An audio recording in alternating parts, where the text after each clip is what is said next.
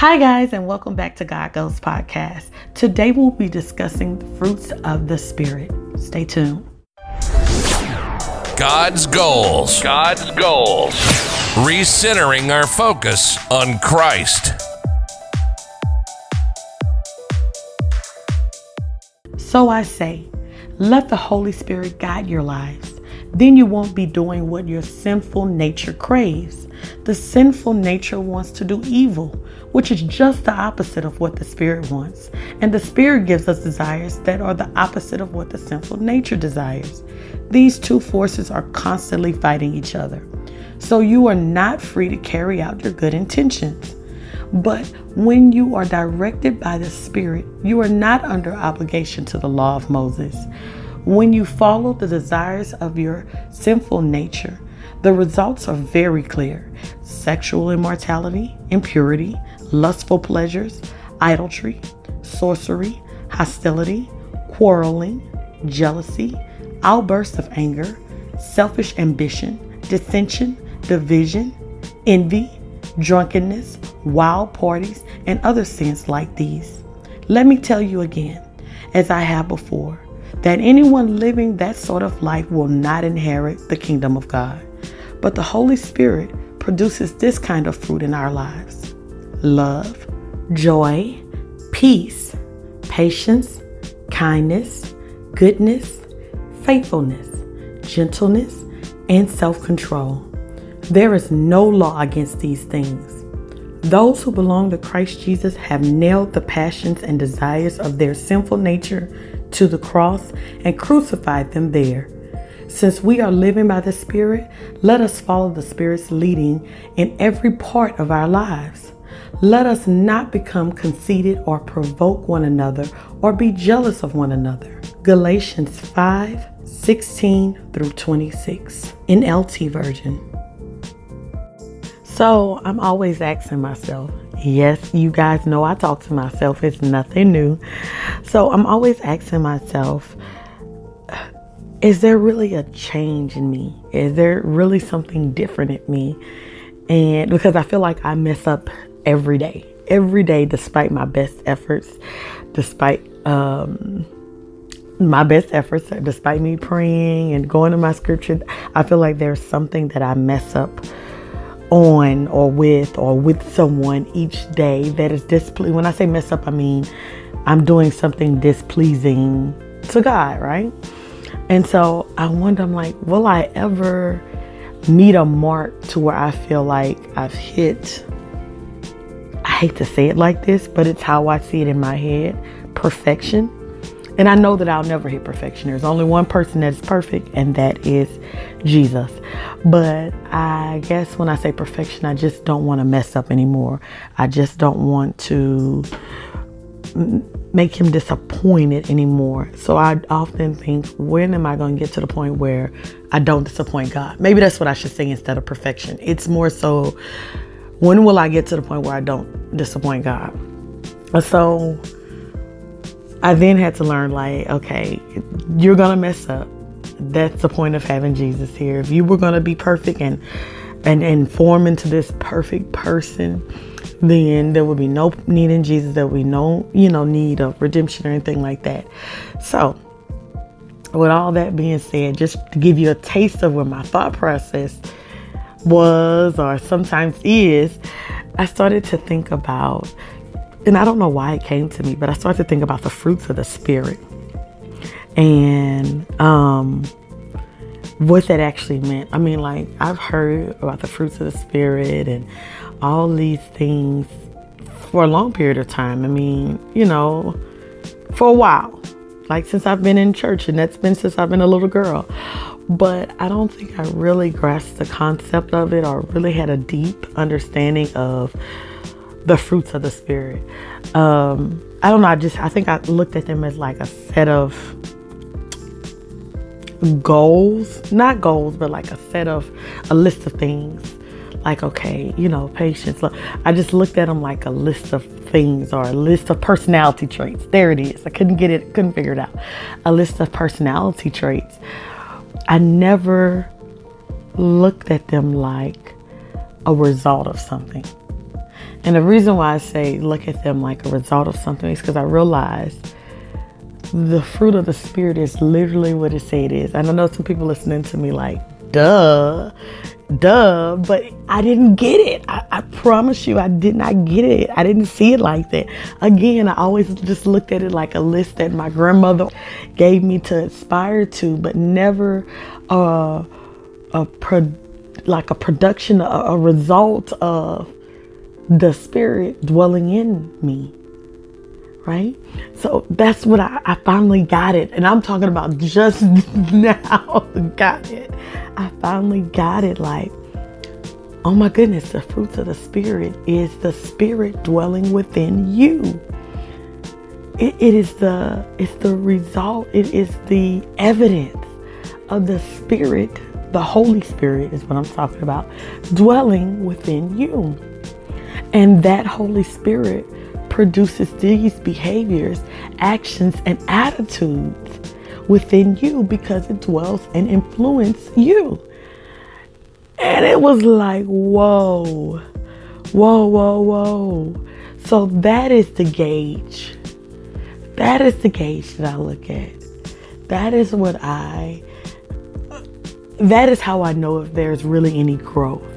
And, and instead of going and going for perfection, right? And making sure I don't do anything wrong that day or, you know, or, you know, I can't even describe it how I really thought I would go each day. But it came to me that the long term effects of giving my life to Christ and being filled with the Holy Spirit would be the fruits of that spirit, just like anything that is growing, just like a plant that is growing, it the seed that is planted and eventually grows up from the earth, it produces fruit.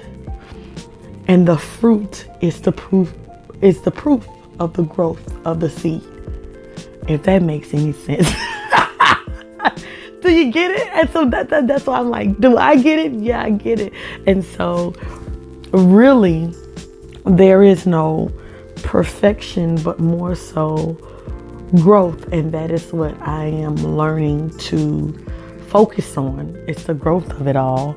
And then um, making sure that growth is actually, um, I hate to say it like this, but seated in the Holy Spirit. And actually, that growth is proof that the Holy Spirit is uh, dwelling within me, proof that I am moving and trying to live how uh, Jesus lived, and that uh, my actions and thoughts are influenced, are totally submerged in his teaching and what he was all about.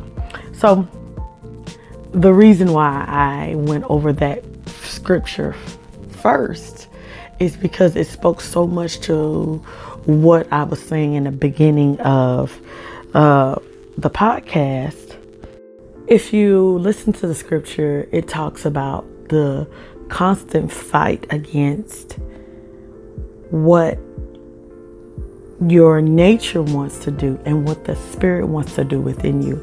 And I think that is the battle that I was speaking of before, where I am thinking like, um, I want to do this the right way.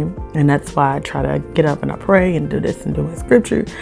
But there is always something also that I'm constantly battling. And um, and when I say it's always something to constantly battling, it's just your own self, right? Like you wanted to just get attitude when somebody makes you mad or whatever, or you know, or or not do this, or you don't feel like doing this. So I just, that is what I mean by it's a constant battle. For some people, it's way deeper than that, but nevertheless, there's a constant battle that we all kind of face.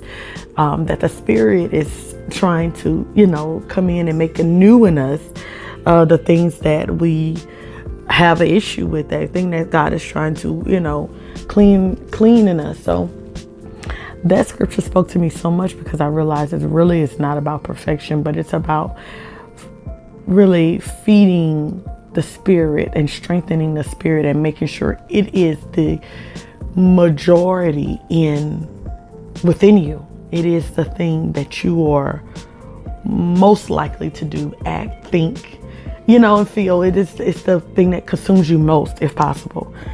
Even though our nature wants to do opposite, as the scriptures say, or I'm not quoting it directly, so, but it wants to do the opposite of what the spirit does. Um, I realized instead of looking for perfection, just try to fill myself with more of what the spirit is wanting and trying to be. So I, I, I love that scripture because I, for me it brought it in home that I'm not crazy that that I do feel like although I try to get up and pray and this and this that it is still something a battle that you always have whether it be within or sometimes I feel like the outside and we all know what that is right the outside comes in and tries to mess up the good works that you're doing with yourself with others by distracting, by upsetting, by discouraging um, us. So I just, um, I, I, I, love that scripture as a reference and to also remind me that to keep working, to keep praying, to keep doing what I'm doing, to keep doing reading my scripture, to keep trying to uh, be um, you know, be in my church and work in my church and produce things that are glorifying Christ because although there'll be a constant battle, I can continue to strengthen my spirit, you know, strengthen the spirit within me and, and feed that part of my uh, myself versus the other part, the distracting part, the, the part that fights against the spirit. Instead of feeding that, I will continue to feed uh, the spirit and continue to focus on the spirit. And those things will produce the fruit and the change that I am ultimately looking for. Probably won't ever be perfection, but I am hoping that it will produce different fruits in my life. Instead of the fruit that the na- that nature that our sinful self produces i will hopefully get the fruit that the spirit produces. And that's the ultimate goal. Not perfection but to produce the fruit of the spirit. I'm not going to lie god dropped that in my head about the fruits of the spirit and i think he had to drop that in my head because the perfection thing was off it was just totally going in the wrong direction and would always lead to my discouragement and always lead to my failure, right? Right? Isn't that what the law basically was? It was always failure because nobody really could get the law. Nobody could get that perfectly. So, um, no perfection, but uh, look for the fruit that my life produces. Um, and those those attitudes and thought process and how I move, the the fruit should. I mean, my my movement and attitude and all that should reflect that fruit, right? And so, the takeaway in this little short podcast is basically. Um, I would encourage anyone to continue if you're feeling defeated, if you feel like, well, I keep feeling I'm not, um, if there's no change, I don't see any change. I encourage you to keep doing what you're doing, but even so, go deeper. And, you know, I don't know what everyone is doing. I only know what I'm doing. And even I can probably go deeper. I can do more. I believe the Spirit constantly speaks to us and teaches us what we can do for ourselves to get near and closer to Christ, to better ourselves, to glorify God, to do, to move into our purpose. I believe the Spirit talks to us and tells us the things that we can do to do those things. Now, do we do them? All right. I mean, yes and no sometimes, right? If we're being totally honest. But does God speak to us and lead us and guide us? I definitely believe He does lead us and guide us better than anyone else can.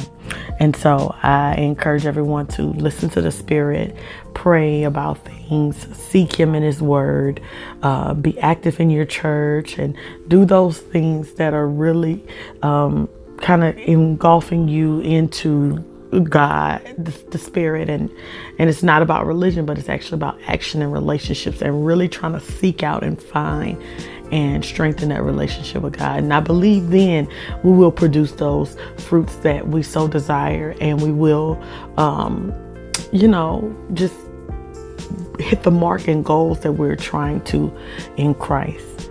Okay, thank you so much, guys, for joining me in the podcast today. See you next time. Bye. God's goals, recentering our focus on Christ.